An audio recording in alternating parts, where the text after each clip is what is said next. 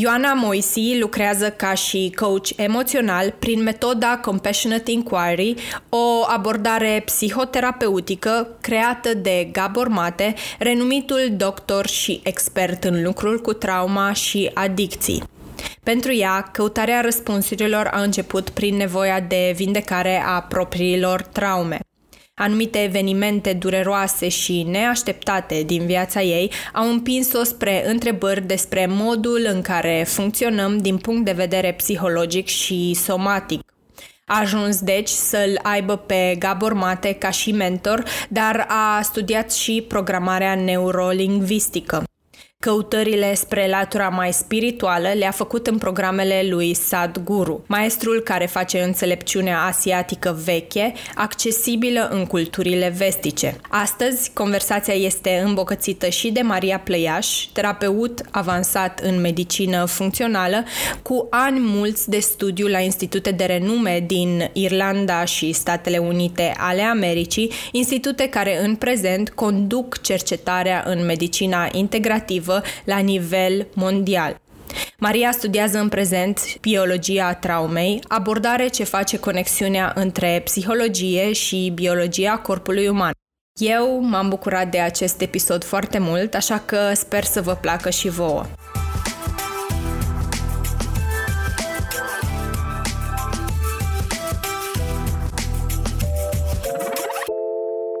Ziua și bine v-am găsit la un nou episod din podcastul Health Bites. Astăzi uh, le am alături de mine pe Ioana Moisi și pe Maria Pleiaș. Astăzi vrem să mergem puțin în zona emoțiilor și a psihicului, așa că Ioana va reprezenta partea asta uh, a minții uh, și Maria va aduce cu ea experiența pe care o are în lucrul cu uh, biologia corpului, Sperăm să aducem uh, puncte de vedere din perspective diferite asupra subiectelor pe care le vom dezvolta astăzi. Deci, bine ați venit!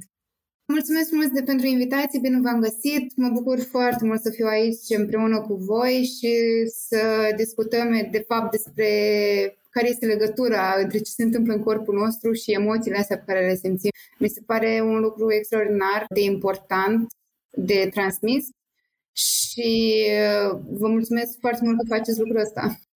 Bună tuturor și eu abia aștept să intrăm în topicul acesta de astăzi.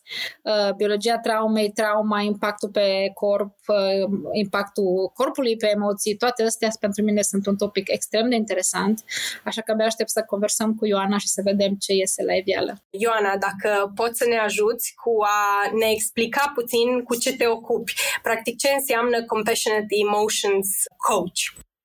Sincer, e un termen pe care eu l-am uh, am încercat, în care am încercat eu să înglobez cam tot ceea ce fac, pentru că specializarea mea a pornit de la programare neurolingvistică, care se ocupă cu schimbarea comportamentelor și apoi, datorită cursului pe care îl fac cu Gabor Mate, acum, care se numește Compassionate Inquiry, aduc această abordare um, plină de compasiune în terapia emoțiilor, practic. Lucrăm cu emoții foarte puternice puternice, observăm care este impactul lor în corp și eventual învățăm în cele din urmă, în urma mai multor ședințe, care este, învățăm competențe emoțională. Da, practic cred că ăsta este punctul unde cu toții vrem să ajungem și cred că istoric vorbind în România nu, nu este ceva foarte comun să zicem, nu avem neapărat o educație psihologică, cel puțin vorbesc din propria experiență. Mi-a luat mulți ani să-mi dau seama că nu neapărat știam să-mi identific măcar emoțiile, dar apoi să mi le gestionez. Care e experiența ta cu oamenii în direcția asta? Știu oamenii despre ce e vorba cu emoțiile lor? Nu prea, dar uh, ai spus că istoric în România. Cred că istoric uh, nicăieri nu este uh, știut, nicăieri nu, nu dăm atenție neapărat lucrurile astea și cumva e normal. Ai spus cuvântul istoric și asta mi-a amintit uh, uh, un lucru pe care spun întotdeauna. Totuși, hai să ne gândim că generațiile trecute, părinții noștri, bunicii noștri, totuși vin în urma unui război, care este o traumă foarte puternică. Iar în urma unei astfel de traume e greu să te duci în aceste emo- acele emoții care se află acolo. Prin urmare, ei au învățat extraordinar de bine să-și reprime acele emoții. Și asta am învățat și noi după aia, de la ei. Adică e cumva, nu este anormal ceea ce se întâmplă, nu este sănătos, dar istoric este cumva evident că așa se procedează. Spuneai despre reprimare a emoțiilor. Reprimarea asta, cum se face? Eu îmi propun să-mi reprim o anumită emoție pentru că, nu știu, e incomodă sau e un automatism. Există doi termeni. Există reprimarea și suprimarea. Suprimarea, într-o anumită măsură, este sănătoasă. Reprimarea e problema. Reprimarea este suprimarea cronică a emoțiilor. Iar, da, este o, este o adaptare în cele din urmă. Uh, ea se învață când ești foarte, foarte mic și în momentul în care, hai să luăm exemplu furiei, da? Uh, ai fost foarte furios, pe ceva și ai ți exprimat furia, iar părinții te duc la colț. Da? Și ai, f- ai fost pedepsit pentru că ți-ai exprimat, exprimat furia, a doua oară nu te voi mai exprima pentru că nu, nu vei mai vrea să fii pedepsit și pentru că știi că e super cu părinții tăi. Și aici este alegerea între a fi autentic și a păstra atașamentul, a păstra relația cu părinții. Da, știu, Gabor Mate vorbește mai pe larg exact despre fenomenul ăsta. Îți reprime autenticitatea în favoarea atașamentului pentru că ai nevoie de, de părinții tăi pentru a supraviețui. Iar asta are efecte care durează peste ani și ani. Pentru că în copilărie este momentul în care ne scriem softul cu care o să, o să gestionăm situațiile de viață de-a lungul anilor. Eu aș zice că este o adaptare și este o adaptare uh, care nu-ți mai folosește ca adult. Practic asta, asta este o parte a competenței uh, emoționale, să știi să-ți exprimi furia, nu numai furia, să știi să-ți exprimi emoțiile într-un mod uh, sănătos. Dar ca să intrăm un pic și în zona corpului, orice emoție reprimată are un, are un impact foarte mare asupra corpului, pentru că, și în primul rând, are un impact foarte mare asupra sistemului imunitar, pentru că orice emoție reprimată este un factor de stres. Așa uh, ajungem să punem foarte multă presiune pe sistemul nostru nervos și pe corpul nostru. Și de ce ajungem să facem asta? Pentru că uh, mecanismul ăsta pe care îl învățăm în copilărie de a nu spune ce ne deranjează, de exemplu, uh, îl luăm cu noi în viața de adult, pentru că ne-a salvat în momentul în care eram mici. Am păstrat atașamentul, am păstrat iubirea părinților și așa vom acționa și cu ceilalți oameni foarte importanți din, uh, din viața noastră. Gabor are, are chestia asta, are exemplul ăsta care mie mi-a plăcut foarte mult, cum încerci să iei o minge de volei de, de, de plajă și să o bagi în apă. Este foarte greu, este o energie fabuloasă pe care o consumi să faci chestia asta. Imaginează că asta faci cu emoțiile. Și energia asta care se consumă are un impact foarte mare asupra nervosului, sistemului nervos, asupra sistemului imunitar. Aici vreau să întreb Maria, de exemplu, cum acționează, pentru că emoțiile sunt un stres și vreau să întreb cum acționează stresul asupra corpului, ce se întâmplă practic în corp, de ajuns să ne îmbolnăvim, pentru că la urma urmei, toată, care e teza? Că dacă nu suntem, aware, nu suntem conștienți de ceea ce se întâmplă și de ce este un stres asupra corpului nostru, atunci putem să dezvoltăm anumite boli. Există două tipuri de abordări, cel puțin două tipuri de abordări pe care eu le cunosc și le folosesc, probabil că sunt și mai multe de atâta. Una este abordarea imunologică, și anume ce face cortizolul, ce face acel stres, acea emoție negativă la nivel de corp. Și din punct de vedere imunologic, practic ce se întâmplă este că atunci când corpul nostru secretă cortizol, din diferite motive, inclusiv emoții reprimate, când e vorba despre o secreție de cortizol uh, ca și stres activ, acel cortizol poate să aibă un rol antiinflamatoriu. De fapt, noi și știm că atunci când avem un proces inflamatoriu de scurtă durată, este un proces inflamatoriu normal, natural în corp, este modul în care corpul gestionează ce se întâmplă la nivel de inflamație și stres oxidativ și care are un final, uh, un final fericit, să zicem. Dar atunci când este vorba de uh, chronic uh, stress sau o perioadă de stres pe timp îndelungat, cum este o emoție reprimată, dacă e să ne gândim că uh, acest cortizol este un hormon, cu cortizolul se întâmplă același proces care se întâmplă și cu alți hormoni. De exemplu, dacă dacă noi avem um, o secreție pe timp îndelungat mai mare, receptorii, de obicei la orice hormon, se închid. De exemplu, discursul pe care îl făceam cu Anca în alt context era despre secreție de insulină și atunci când este o secreție de insulină pe termen prea lung, receptorii devin mai puțin sensibili și se închid. La fel cu cortizolul. Atunci când avem secreție prea mare de cortizol, acești receptori care ar trebui să primească să gestioneze cortizolul nu mai sunt la fel de sensibili. Și acest tip de cortizol pe timp lung nu mai are un efect antiinflamatoriu, are exact contrariu. Deci are un efect foarte inflamatoriu, care efect inflamatoriu la nivel, din nou, pur imunologic. Ce se întâmplă este că atunci când avem inflamație, ceea ce intră la nivel de luptă împotriva acestui inamic extern, care nu se știe ce e, sunt neutrofilele. Sunt soldați simpli, care soldați simpli au un proces în care ei omoară și pe urmă la rândul lor vor trebui să fie omorâți și înghițiți de, de alți uh, soldățeni în sistem imunitar.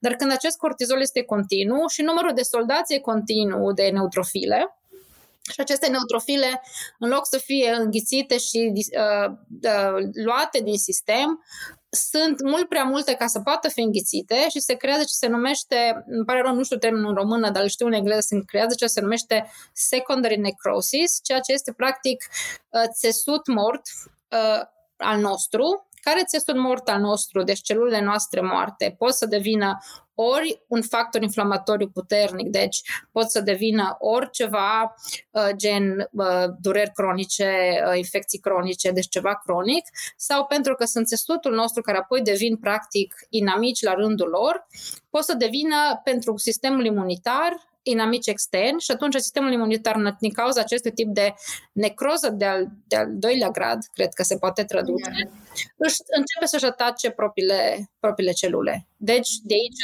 ducem la, și la boli autoimune. Deci un, un stres continuu, o inflamație continuă uh, poate să ducă până la urmă la acest tip de necroză de al doilea grad și să, ducă, să ajungă la uh, și la autoimunitate. E foarte interesant. Cred că e pentru prima dată când aud așa, pas cu pas, care sunt etapele care se întâmplă atunci când avem de-a face cu emoții uh, suprimate și are tot sensul din lume. Ioana, dacă e să revenim la marea întrebare, cred, și anume, ok, mi-am suprimat emoțiile toată viața, poate mai mult de zeci de ani ce fac să învăț, să-mi simt emoțiile, să mi le identific, cum, cum încep. Cred că nu este nici uh, fezabil, nici sigur, nici foarte posibil să zic, ok, de mâine vreau să-mi simt toate emoțiile, să mi le identific și să reușesc să mă autoregulez. Care sunt primii pași? Uh, da, în primul rând vreau și eu să zic că nu este fezabil și nu este sănătos absolut deloc. Este un lucru extraordinar de important pentru mine pe care vreau să-l transmit oamenii să înțeleagă că să uh, ne adâncim așa în toate emoțiile și în orice fel de traumă deodată, fără protecție, nu este sănătos. Cred că pașii pe care trebuie să, să-i facem este în primul rând să ne obișnuim cu corpul, să ne obișnuim cu, să, să ne obișnuim cu senzațiile corpului. Poate nici măcar nu știm că o anumită senzație duce la o anumită emoție. Deci simțirea senzațiilor din corp cred că este foarte importantă. Lucru cu corpul, să devenim, devenim conștienți de corpul nostru, pentru că tot ceea ce spunea, uh, tot ceea ce spunea Maria încă este prezent. Uh, când nu suntem conștienți ceea ce ne s-a întâmplat, de povestea emoțională a unor evenimente, pentru că nu vorbim neapărat de evenimentul în sine, nu trebuie neapărat să știm evenimentul, dar povestea emoțională e important să, să, să o știm. Dacă nu suntem conștienți de cum se manifestă asta în corp, uh, atunci este, este foarte greu să și o vindecăm de ce sunt aware este că am, băi, stai puțin, am simt o presiune pe piept, mă doare stomacul. De altfel și în toate limbile avem tot felul de expresii care spun uh, uh, mă, doare, mă doare stomacul de nervi, am devenit roșu de furie și așa mai departe. Am un nod în gât. Am un nod în gât, exact, că nu poți, uh, că nu poți exprima uh, ceea ce ai de spus. Da, și cred că prima dată este important să ne familiarizăm cu ceea ce senzații din corp.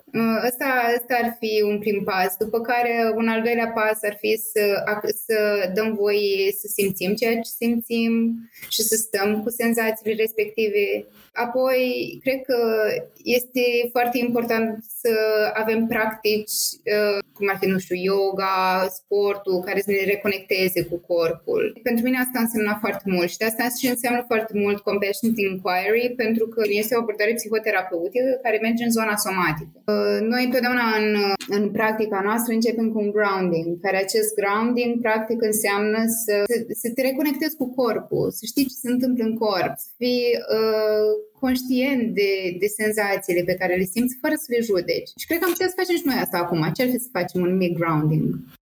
Sună foarte bine. Înainte să ne apucăm de treabă, însă vreau să aduc niște clarificări, pentru că poate nu toată lumea este foarte în temă cu cine este Gabor Mate și ce este Compassionate Inquiry. Uh, Gabor Mate este expert în lucru cu trauma, adicții, a pornit de la o educație formală, a fost medic și acum a ajuns în, uh, în alte domenii, mai mult ale psihologiei, dar și ale lucrului cu corpul și Compassionate Inquiry este practic metoda de terapie pe care el a dezvoltat-o și care este acum predată de el.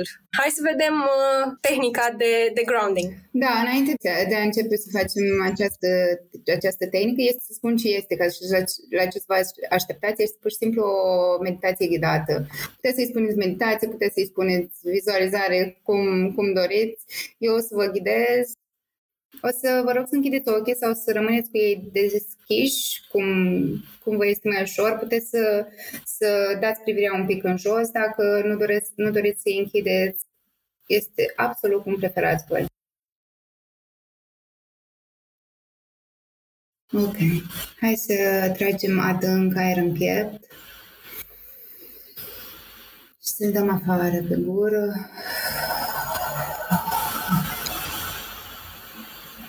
Încă o dată.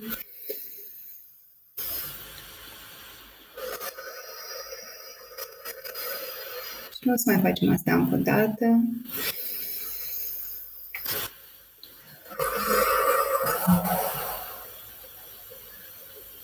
Și să vă rog acum să mergeți cu atenția la tălpile picioarelor și să observați cum sunt ele conectate de suprafața pe care stați. Observați senzațiile, fără să încercați să le schimbați, fără să încercați să le judecați. Lăsați-le doar să fie.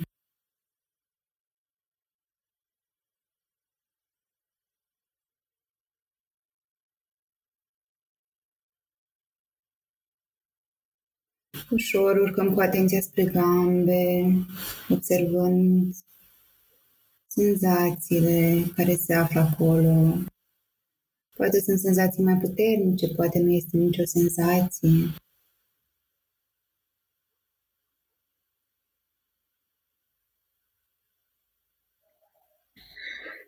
Foarte bine. Și urcăm spre genunchi, spre coapse,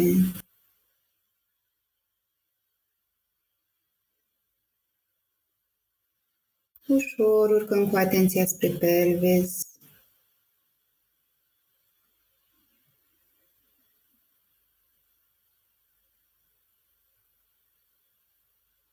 Și spre stomac și portă. Aici încercăm să observăm cum respirația schimbă mișcările burții.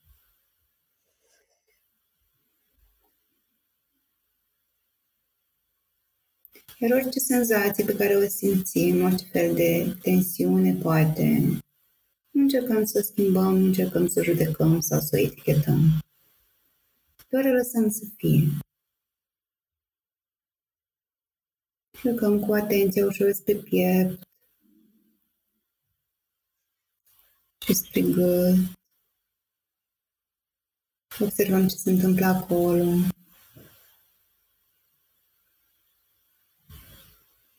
Spre față, buze, nas, frunte.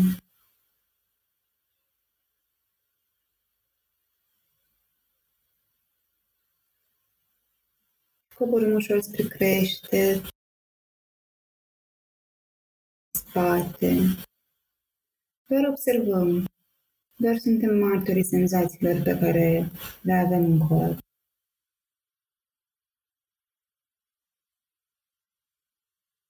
Și ușor coborâm spre ume și spre brațe, spre antebrațe.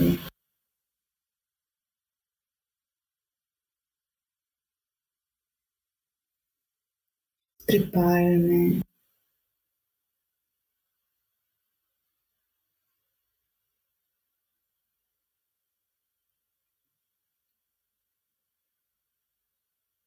Și observăm toate senzațiile, fără să încercăm să le schimbăm. Ele doar sunt.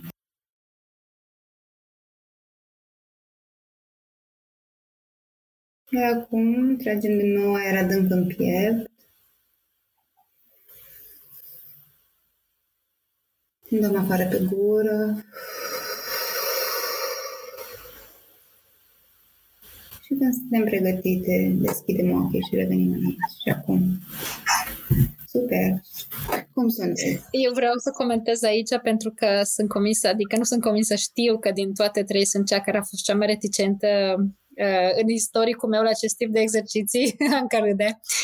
Um, și da, mult timp le număram, numeam acest tip de abordare număratul degetelor și era cumva în, um, cu un, un termen un pic așa um, discreditativ, să zicem, ceea ce nu e. Iar apoi începând să fac exerciții somatice de anul trecut cu un mentor care ne urmărea de fiecare dată pas cu pas, mi-am dat seama singură ce impact pozitiv are asupra corpului meu și cât de mult mă relaxează. Chiar dacă înainte eram sau nu eram conștientă, eu, ca toată lumea de altfel, cred că suntem foarte obișnuiți să străim foarte mult în cap și să uităm sau să ignorăm uh, partea corporală. Și acest tip de exerciții ne ajută așa de mult să ne, cum zici tu, grounding, să ne împământăm, să ne întoarcem în să ne întoarcem în corp și să închidem pe cât posibil acel robinet de voci care ne spun mereu lucruri și deadline-uri și chestii importante de făcut. Și asta, cel puțin de când am început să lucrez cu un mentor, m-a, m-a ajutat foarte mult să mă, să mă liniștesc, cel puțin în momentul în care le fac. Încă nu sunt, uh, sunt încă un învățăcel, sunt încă la început, uh, dar am văzut cu siguranță impactul asupra sistemului meu nervos.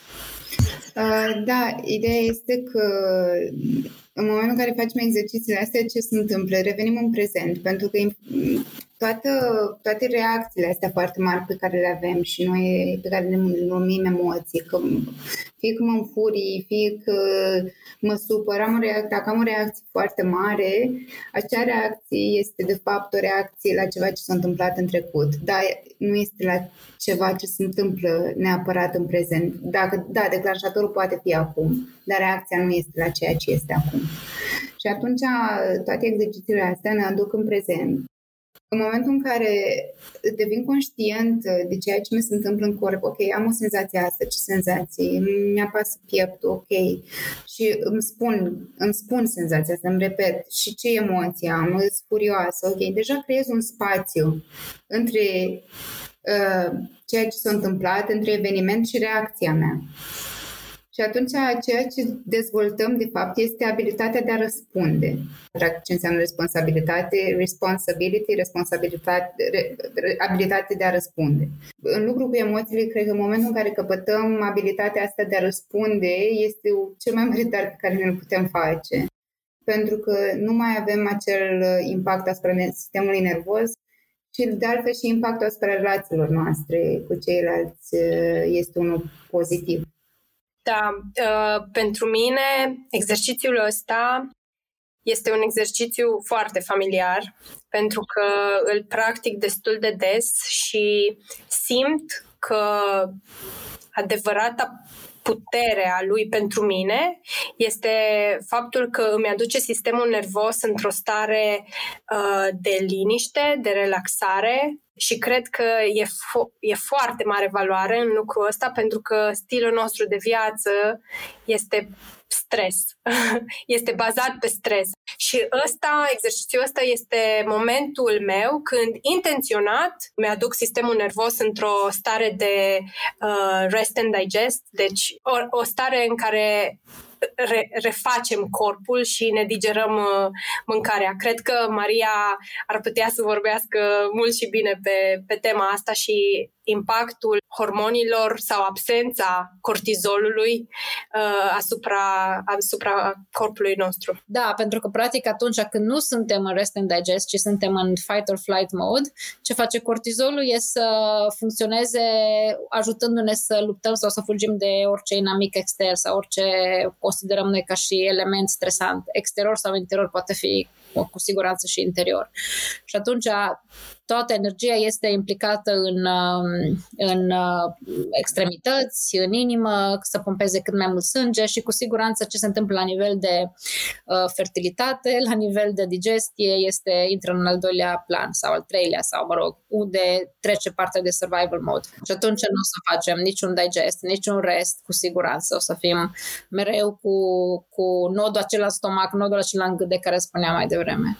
Noi tot vorbim aici despre sistemul nervos și poate nu am trecut așa neapărat de ce e atât de important ce se întâmplă și de ce intervine atât de mult în discuții când vorbim despre emoții și sănătatea, uh, sănătatea mentală și igiena, aș putea spune, emoțională.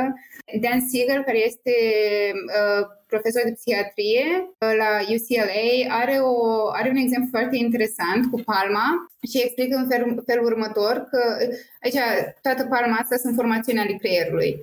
Da? Și asta este, partea asta de jos este coloana vertebrală și după aia avem trunchiul cerebral care e aici. Aici, aici degetul nostru mare este sistemul limbic, care sistemul limbic este de fapt uh, responsabil pentru uh, emoții. El știe dacă e bine sau e rău ceea ce se întâmplă acum. Știi, cam la întrebarea asta răspunde și apoi partea asta de sus este cortexul nostru prefrontal care se ocupă de, hai să zicem, de raționalizare. Și nu vreau să intru în foarte multe detalii ale formațiunilor creierului, dar practic, în mod normal, de rest and digest, noi suntem așa. Asta se întâmplă. În momentul în care cortexul nostru prefrontal este activ, noi suntem așa, adică partea asta să um, are grijă de uh, sistemul ăla, pe formațiunea din creier, care uh, este responsabil pentru emoții. În momentul în care noi suntem permanent în stres, practic totul este așa. Da? Partea asta sare, uh, hai să zicem că partea asta e uh, formațiunea din creier care este responsabil de frică, când e frică că o să întâmple ceva ea se numește amigdala.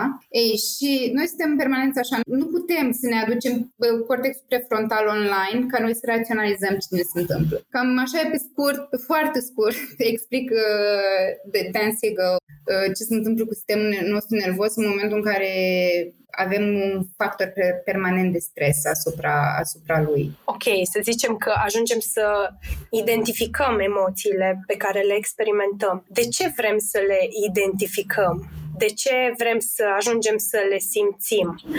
De ce să nu trăiesc uh, a la long, aș putea să trăiesc în, în, în starea asta în care nu simt nevoia să îmi simt emoțiile. Da, putem să facem asta cu siguranță. Alegerea pe care o facem trebuie să fie conștientă. Pentru mine asta este foarte important. Vrei să trăiești așa? It's ok.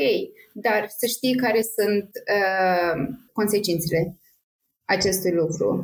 Consecințele, din păcate, sunt acele, acele, este acel impact negativ pe care suprimarea, reprimarea emoțiilor îl are asupra corpului. Și credem că Aș vrea să, să nu știu asta din proprie experiență. Bine, nu știu pe pielea mea, ca să zic, dar am, trăi, am trăit-o cu alți uh, oameni foarte apropiați mie, cu mama mea, cu prietena mea cea mai bună, care uh, nu mai sunt printre noi și au dezvoltat uh, boli, uh, au dezvoltat cancer, practic din cauza cancerului au murit.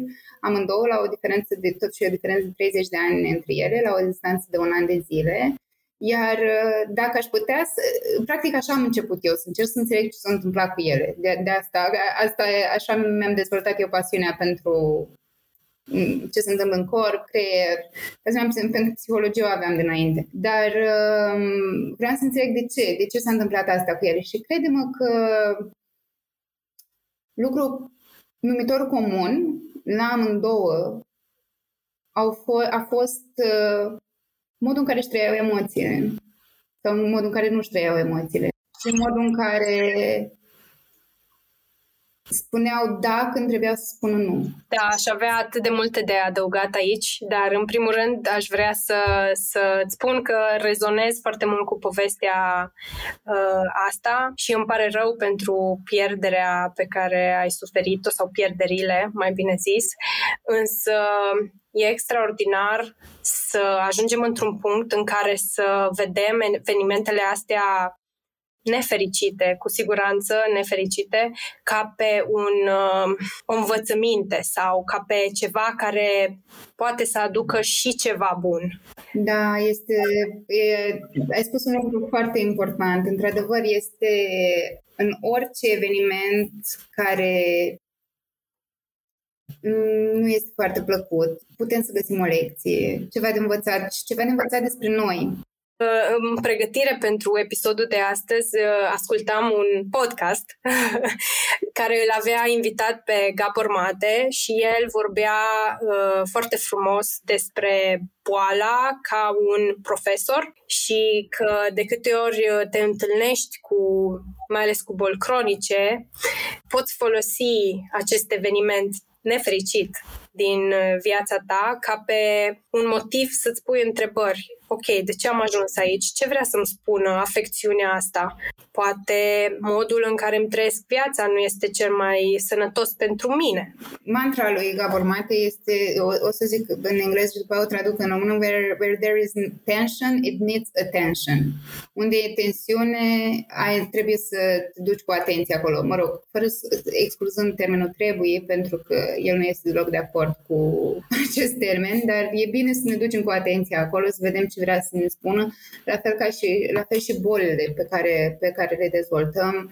Sunt o invitație spre a afla mai multe despre noi și trebuie să le tratăm poate cu un pic, de nou trebuie, dar ar fi bine să ne uităm la ele cu mai multă curiozitate. Ok, cum ai zis și tu, ce îmi spune despre propria în viață, ce îmi spune despre modul în care mi-am trăit viața, despre ceea ce fac. Um, o, să, o să merg un pic mai departe, poate într-o altă zonă, dar uh, mi se pare foarte importantă chestia asta și pentru mine a fost așa un wow în momentul în care am înțeles apropo de trigger. Știi că noi ne enervăm super tare, ne trigăruiește ceva, un factor declanșator cineva face ceva și începem, nu știu, avem o reacție foarte mare. Na, nu știu, eu începem să plâng, de exemplu, extraordinar de tare și să mă supăr și să mă enervez, dar la mine se manifesta prin plâns. Atunci când plângeam era o reacție extraordinar de mare. Orice trigger, de fapt, nu este despre la care ne-a trigăruit, nu este despre celălalt, este despre noi. Și Gabor explică foarte, foarte fain ce este un trigger și zice că, uite, hai să ne uităm la, un, la o armă. Triggerul este cea mai mică parte din declanșatorul, da, este cea mai mică parte din, uh, din uh, armă. Dacă înăuntru nu s-ar afla o groază de amuniție, o groază de explozibil, poate să apese cineva pe acel trigger de câte ori vrea că nu se explodeze nimic. Dar în momentul când există acel explozibil înăuntru armei, vom izbucni. Și de asta este important în momentul când noi suntem foarte trigăruiți. Poate nu putem să facem în momentul respectiv, dar în momentul în care ne-am liniștit, să ne ducem să întrebăm, ok, ce se află în mine de fapt care m-a făcut să am reacția asta. E foarte folositoare perspectiva asta uh, să-ți dai seama că, de fapt, triggerul este un lucru atât de, poate, neimportant în toată povestea, ca să mergem mai departe cu lucrul cu emoțiile, aș vrea să vorbim despre, ok, ce se întâmplă suntem în etapa în care reușesc să îmi simt emoțiile în corp, atenție, în corp, pentru că emoțiile sunt mereu în corp și nu în cap. Uh, ce se întâmplă odată ce reușesc să, să le simt? Să simt senzațiile sau emoțiile? Amândouă. Ok, pentru că aici există totuși o distinție între astea două. Vreau să mai fac o distinție, poate ajută să înțelegem. Mai zis că emoțiile sunt întotdeauna în corp și nu în uh, minte, nu în cap. Uh, ceea ce este în minte sunt percepții, nu sunt emoții. Sunt interpretări ale emoțiilor. Pentru că noi spunem, nu știu, mă simt abandonată. Ok, într-adevăr, mă simt abandonată este un lucru trist. Asta e emoția, tristețea, dar în sine ceea ce ai spus este, ceea ce am spus eu, este o percepție. Eu mă percep ca fiind abandonat. Da? Este un gând, e un interpretare, dar nu e o emoție. Emoția este tristețea, eventual, sau poate alte emoții pe care, nu și pentru mine este tristețea în rana abandonului, dar uh, pentru alții pot fi alte emoții. Și bun, întrebarea ta, scuză-mă acum să revin la ea, este ce se întâmplă după ce reușim să ne simțim emoții. După ce spunem, ok, am simțit senzația asta, în legătură cu senzația asta există o emoție care este furie, tristețe și așa mai departe. De obicei, prima emoție pe care o spunem nu este neapărat cea care este cea de suprafață și mai sunt și altele, dar bineînțeles putem să lucrăm cu asta. De obicei, ceea ce se întâmplă într-o sesiune este că oamenii își manifestă emoțiile într-un, în diferite moduri și eu sunt acolo cu ei prezentă și conectată și țin în siguranță să poată să, să simtă ceea ce simt. După care există un soi de investigație așa acestor emoții și să vedem unde ne duce, care sunt patternele care s-au format, dar nu este o investigație mm, cognitivă, este tot una, tot una emoțională. Aici tot în corp rămânem, nu ne ducem în minte. Iar după ce am făcut asta, începem să găsim resurse care să ne poată ajuta în momentul în care acele senzații și acele emoții sunt din nou prezente în anumite situații. Cam, cam asta e parcursul care se întâmplă. Tot în pregătire pentru astăzi uh, am studiat puțin uh, pagina ta și am văzut acolo un citat care mi-a plăcut foarte mult.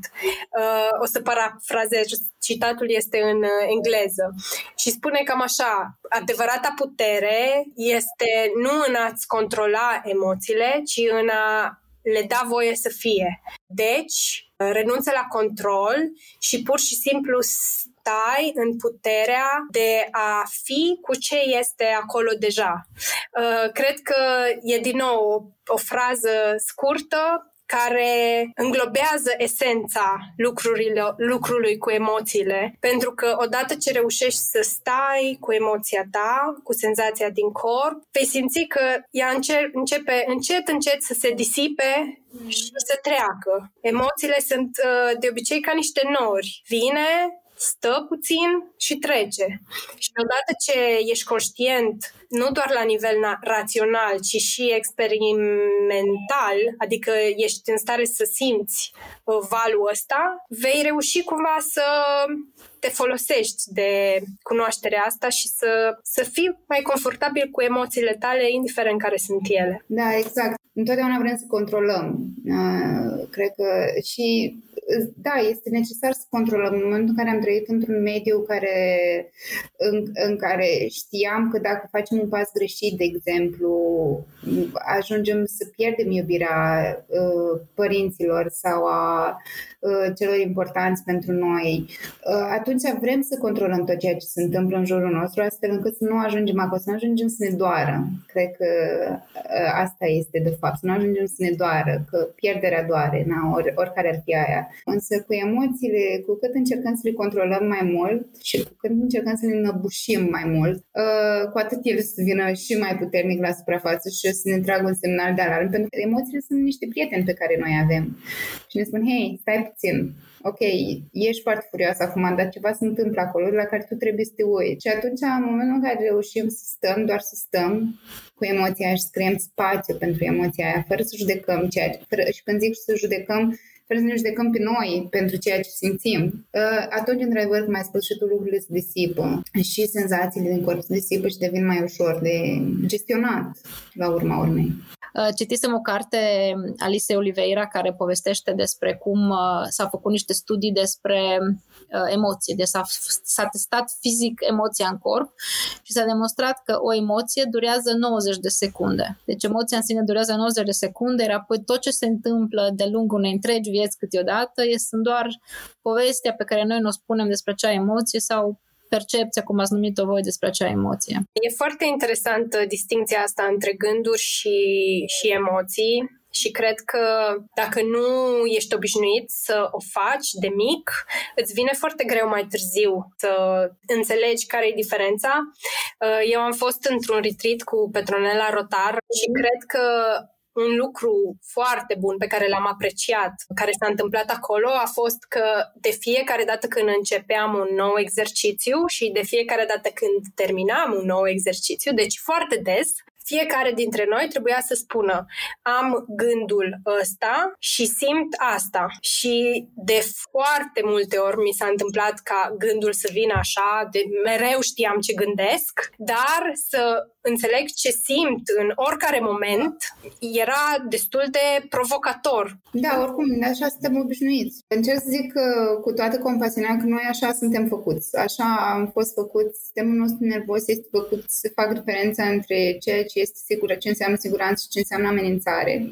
Și în momentul în care nu suntem învățați de mici să facem diferențele astea și să ne reglăm emoțiile într-un mod sănătos, atunci uh, ducem cu noi mecanisme de apărare. Zice Tara Brach, uh, care este profesor de meditație, are o, un fel de metaforă foarte, foarte frumoasă și povestește despre o statuie a lui Buddha care a fost mutată la un moment dat, nu mai știu, undeva în Bangkok, nu mai știu din ce motive trebuia să fie mutată și statuia nu arăta cine știe ce, era foarte mare, dar nu arăta cine știe ce, era din uh, era acoperită cu argilă, cu pământ și din cauza că în anul ăla în care a fost mutată era un, un sezon foarte uscat, argila a început să crape și când a fost adusă nou templu, ăștia au văzut că se crapă și un, uh, unul din uh, călugări s-a, s-a dus cu lantera să vadă ce se întâmplă, de ce se crapă, ce crăpătura aia? Și a observat o lumină foarte puternică care vine. Și atunci și-au luat ceilalți călugări și a început să dea cu de alta și ciocană și a observat că de sub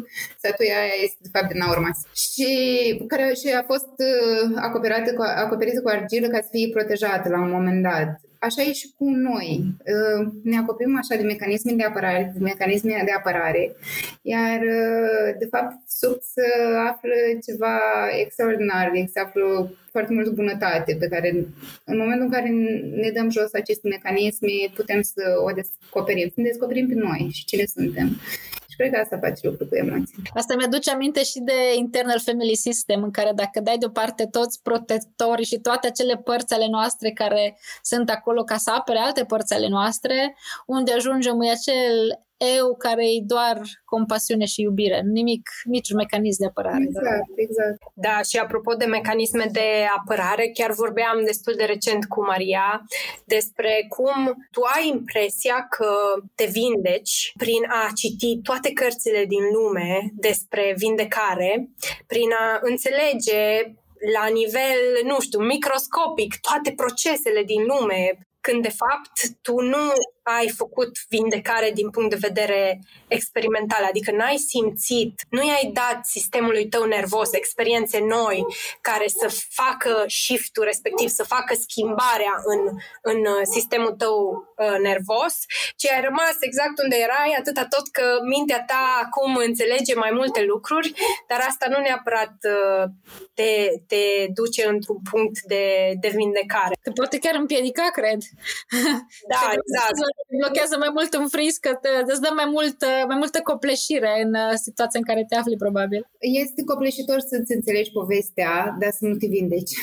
Într-adevăr, partea asta cognitivă de înțelegere a povestii, ok, știu că sunt așa pentru că s-a întâmplat lucrul ăla și știu că reacționez așa pentru că s-a întâmplat lucrul ăla, bine, bine, știu eu de ce totuși ajung să reac- tot reacționez așa. Și atunci intervine partea asta psihosomatică în care lucrăm cu senzații din corp, în care ne întoarcem la corp, ne întoarcem la ce se întâmplă acolo și dăm voie corpului să experimenteze Uh, ce are de experimentat sau ce nu ai experimentat niciodată. Mult mai puțină energie e consumată în momentul în care simți ceea ce n-ai simțit decât în momentul în care revenim la ce am spus mai devreme și la acea uh, paralel pe care o făcea Gabor cu mingea de, de, de uh, volei de plajă pe care o bagi în apă, nu?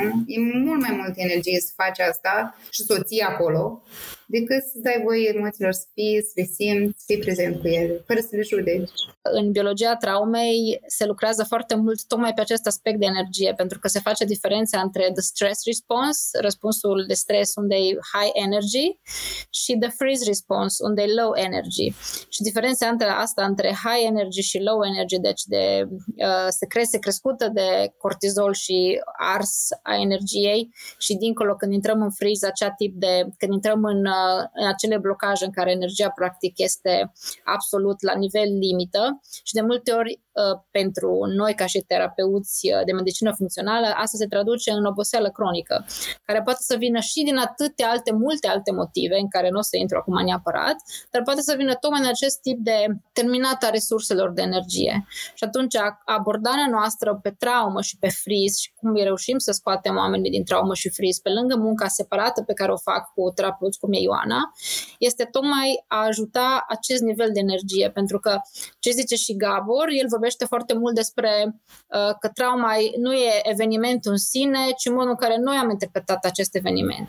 Și tocmai aici unde această interpretare sau cum am trăit noi sau cum am perceput noi acest eveniment, tocmai aici intră și bagajul nostru de energie cu care am pornit ca și default. Deci nu doar ce am ars și ce avem la dispoziție ca să nu intrăm din stress response în freeze response, ci ce avem ca și bază. Și asta mm. mi se pare foarte important pentru că din nou aici intră conversația care o conversație cred sau o perspectivă cred eu destul de inedită pentru că de câte ori se vorbește despre traumă, eu n-am auzit pe cineva să vorbească despre energie ca și nivel de ca și biologic energie neapărat și munca pe care noi o putem face tot așa dintr-o perspectivă integrativă este să impactăm tocmai la acest, acest nivel de energie. Care energie pentru mine mine, ca și terapeut de medicină funcțională, are legătură cu energie la nivel celular. Ce se întâmplă la nivel de mitocondrii, ce se întâmplă la nivel genetic sau epigenetic, ce se întâmplă la nivel de absorție, malnutriție, inflamație a creierului. Sunt multe aspecte despre care se poate discuta și pe care se poate impacta în așa fel încât acea persoană care este într-o, într-un nivel de stres acut să nu intre într-un nivel de friz. Pentru că în momentul în care intri într-un nivel de friz, este mult mai greu să ieși într-un nivel de friz. Uh, mentorul meu spune că uh, acest tip de traumă sau acest tip de, uh, de blocaj în care noi intrăm și pe care apoi probabil le purtăm de-a lungul vieții, sunt legate de două tipuri de condiții. Una este too much too fast, deci ceva stres foarte puternic dintr-o dată, care poate să fie în copilărie sau puțin mai târziu, și cealaltă este lipsa a ceva ce ar trebui să fie și nu este, too little for too long. Și ambele astea, și too much too fast și too little for too long, ambele din, din diferite uh, uh, direcții care ne pot ataca, să zicem, la nivel celular, pot apoi impacta și în modul în care noi, pe urmă, uh, reușim să facem uh, reziliența pe care o avem să facem față altor stresuri care vin apoi în, uh, către noi. Și inclusiv uh, discursul pe care îl făcea Ioana apropo de atașament, dacă noi nu avem un atașament sigur. Acel tip de atașament deja ne impactează la nivel celular, pentru că ne ține de la început într-un fel de raport de stres și ne, ne, ne ia din reziliență, ne ia din capacitatea noastră de a, um, cum spuneam mai devreme, de a sta mai mult în stress response și de a nu cădea în, uh, în freeze response. Pentru momentul în care uh, intrăm în freeze response, ceea ce avem nevoie, noi avem practic nevoie de timp și de energie ca să ieșim. Și uh, e o chestie care mi se pare și amuzantă și frustrantă în același timp, că noi vrem să avem hai timpule, hai odată, că n-am timp să stau în freeze, trebuie să-mi fac treaba, dar nu funcționează așa. În momentul în care am intrat în freeze, trebuie să-i dăm corpului timp să-și adune energia înapoi ca să iasă din acest timp și să, să-și adune energia care are nevoie să se întoarcă preferabil nu în stres response, pentru că foarte multă lume merge din freeze în stres și din stres în freeze fără să treacă prin parasimpatic, ci să aibă destul energie încât să nu intre în stres, ci să treacă direct în parasimpatic și să fie, să se bucure în loc să fie, să trăiască pe cortizol, să trăiască pe calm și pe, pe bucurie, nu pe cortizol și adrenalină. Am să mai fac o adăugare aici și anume uh, ce înseamnă freeze response. Uh, cred că se traduce um, stare de imobilizare sau imobilitate atunci când experimentăm un eveniment care e copleșitor și nu reușim să luptăm sau să fugim, intrăm în starea asta de imobilitate sau imobilizare, care practic e ca o paralizie nu reușești să, să faci nimic, deci paralizezi. Și uh, așa cum spune și Maria, e destul de costisitor să ieși din uh, starea respectivă.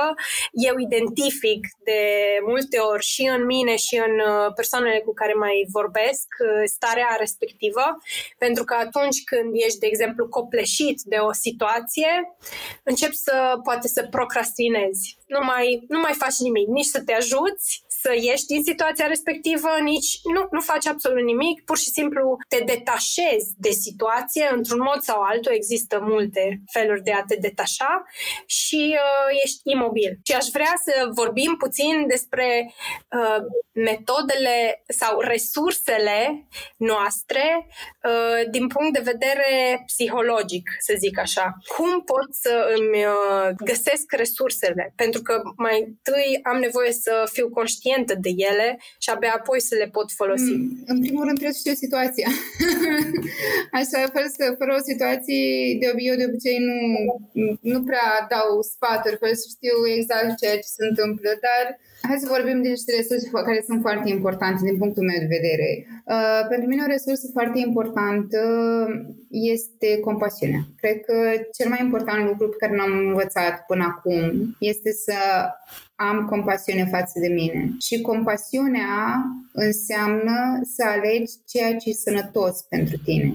Cel puțin la concluzia asta am ajuns eu până acum. Na? Adică pentru mine nu, poate nu este sănătos să uh, îmi exprim emoțiile într-un anumit fel, ci să stau cu ele și să le simt. Pentru altcineva s-ar putea să fie sănătos să-și exprime emoțiile. Și atunci să, să dezvolt compasiunea asta față de mine și înțelegerea față de mine că, ok, asta mi se întâmplă acum, și dacă îmi dau voie să stau cu ceea ce mi se întâmplă, o să observ cum lucrurile, cum senzațiile se disipă și uh, lucrurile devin ușor mai, mai ușor de, de, de dus. Și ca să ajungi la compasiune, sunt diferite căi. Și uh, eu când, când vorbesc cu clienții mei, în primul rând îi învăț să respire, să oprească și să respire. Poate fi acel uh, patru timp uh, inspir, ții patru timp și patru, uh, patru timp expir, ne calmează și uh, bătăile inimii și ne aduce parasimpatic cu acel uh, mod de care spunea și Maria că este foarte important să-l aduce online. Ok, și ce am făcut asta, revenim la, ok, ce se întâmplă acum în corp, ce senzații simt. Cred că autocompasiunea e o unealtă extrem de folositoare pentru că în orice situație ai fi, dacă reușești să-ți fii prieten și să, da, să îți fii prieten. Practic, prietenul tău trece prin ceva greu. Bun, și ce faci? Ești alături în multe feluri se poate face asta. Ok, dacă prietenului tău ești alături și ai compasiune față de el, cum ar fi dacă aceeași compasiune pe care o arăți prietenului tău uh, o poți direcționa către tine? Cred că e foarte, foarte puternică unealta asta, pentru că de ce să nu ne fim prieteni când ne e greu? De ce să ne fim dușmani sau critici? De ce să mai împun uh, în spate încă un gând care mă critică? Când deja îmi este greu. Și cum eram, știi că e partea de inner critic, uh, criticul interior pe care, cu care cred că mulți ne, ne luptăm. Din păcate ne luptăm, că dacă n-am acceptat, poate situația ar fi un pic diferită. Cred că dacă aducem un pic de compasiune în tot procesul ăsta, zic ok, ce cu criticul ăsta? E o parte din mine care are părerea asta, ok, hai să-l ascult, hai să spun ok, te văd, te aud, știu că ești aici, dar nu mă ajuți acum. Dar să știi că te aud și știi câte văd. Gabor îl numește Stupid Friend. Eu, mie nu-mi place formularea. El a zis, bine, luați voi ce formulare vreți. știi, pentru că e un prieten care nu știi că el poate și evolueze. El e blocat în timp undeva și tu ai făcut o greșeală la un moment dat și de atunci vine și îți spune, băi, că nu, nu știi, că nu poți, uh, nu, nu, nu faci destul, nu ești destul, dar el știi să vorbească doar până la momentul ăla când a apărut. Dar tu ai crescut de atunci. Nu te mai protejează. Da, da, da, da. În Internal Family System, practic, uh, țin minte uh, cursul pe care l-am făcut, ne-a pus să desenăm cu mâna nedominantă uh, internal criticul nostru, să-i dăm un nume, iar cu mâna dominantă ne-a pus să facem, să facem o conversație cu acest inner critic. Deci scriam cu o mână noi și cu o mână cealaltă răspundea inner criticul. Și inițial pare foarte ridicol ca și exercițiu și vocea noastră rațională ar zice imediat ce cu prostia asta, nu ajută la nimic, dar cum ziceai tu să încerci să, să te împrietenești cu acea voce, practic dacă tu îi dai voie să-ți scrie sau să-ți spună ceva, ai să vezi care să, are să spună. Poate care să spună lucruri urâte, depinde cât, cum încerci să te împrietenești, dar dacă încerci să comunici tot mai mult cu ea, să vezi de ce e acolo, care e rolul ei, ce vrea de la tine, cu ce, te, cu ce crede că te ajută,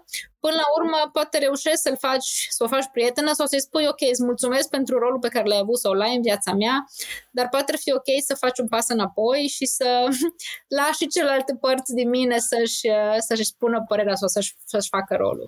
Uh, da, așa lucrez. Nu, eu nu lucrez când, cu desene, dar într-adevăr ajungem la acea parte, oricare ar fi ea și un lucru pe care îl fac întotdeauna este să-i spun persoanei cu care lucrez, ok, ai găsit partea asta care are o anumită vârstă, de obicei are vârste foarte fragede. Acum prezintă-te, spune cine ești, spune ce an este. Știi, și luăm de la, de la, ok, eu sunt aici și acum, tu ești acolo, hai să vedem ce s-a întâmplat. Am capacitatea asta ascult și am capacitatea asta aud. Pentru că noi avem foarte multe părți care intervin în noi și, cum spunea Maria, sunt protectori, vor să ne ajute, să ne protejeze, Doamne ferește, să se întâmple ceva, uh, ceva cu noi.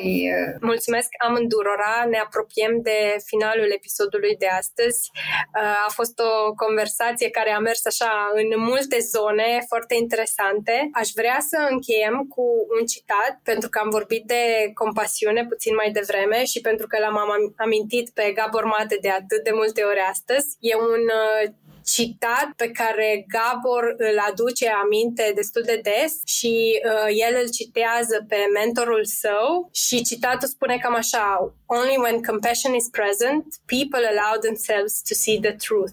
În traducere liberă, doar atunci când compasiunea este prezentă, deci când avem compasiune, uh, ne dăm voie să vedem adevărul. Propriul adevăr. Exact. Uh, așa că aș vrea să închidem uh, în această notă și să facem o invitație atât una alteia, și, cât și celor care ne urmăresc, să fim uh, mai blânzi cu noi și să avem mai multă compasiune, în primul rând, față de noi și asta cu siguranță se va răsfrânge uh, și asupra celor din jur. Și să mai fac o mică completare, dincolo de compasiune, ceea ce mi-aș dori foarte mult ca oamenii să aibă este, este curiozitate. Compasiune, curiozitate, pentru că cred că calitatea asta a curiozității este extraordinar de importantă în vindecare. Și aș adăuga răbdare, tocmai pentru că vorbeam despre nevoia de a avea timp și energie ca să ieșim dintr-un blocaj în care suntem. Uh, pentru că dacă nu avem compasiune, nu avem nici răbdare, dar trebuie să avem oricum răbdare ca să începem de undeva și să, să construim de acolo. Mulțumesc mult și uh, pentru cei care ne urmăresc, abia aștept să ne revedem uh, la un nou episod al acestui podcast. Mulțumesc și eu, Ioanei, mi-a plăcut foarte mult uh, episodul de astăzi. Mulțumesc, Maria, mulțumesc, Anca, pentru invitație și sper să ne revedem.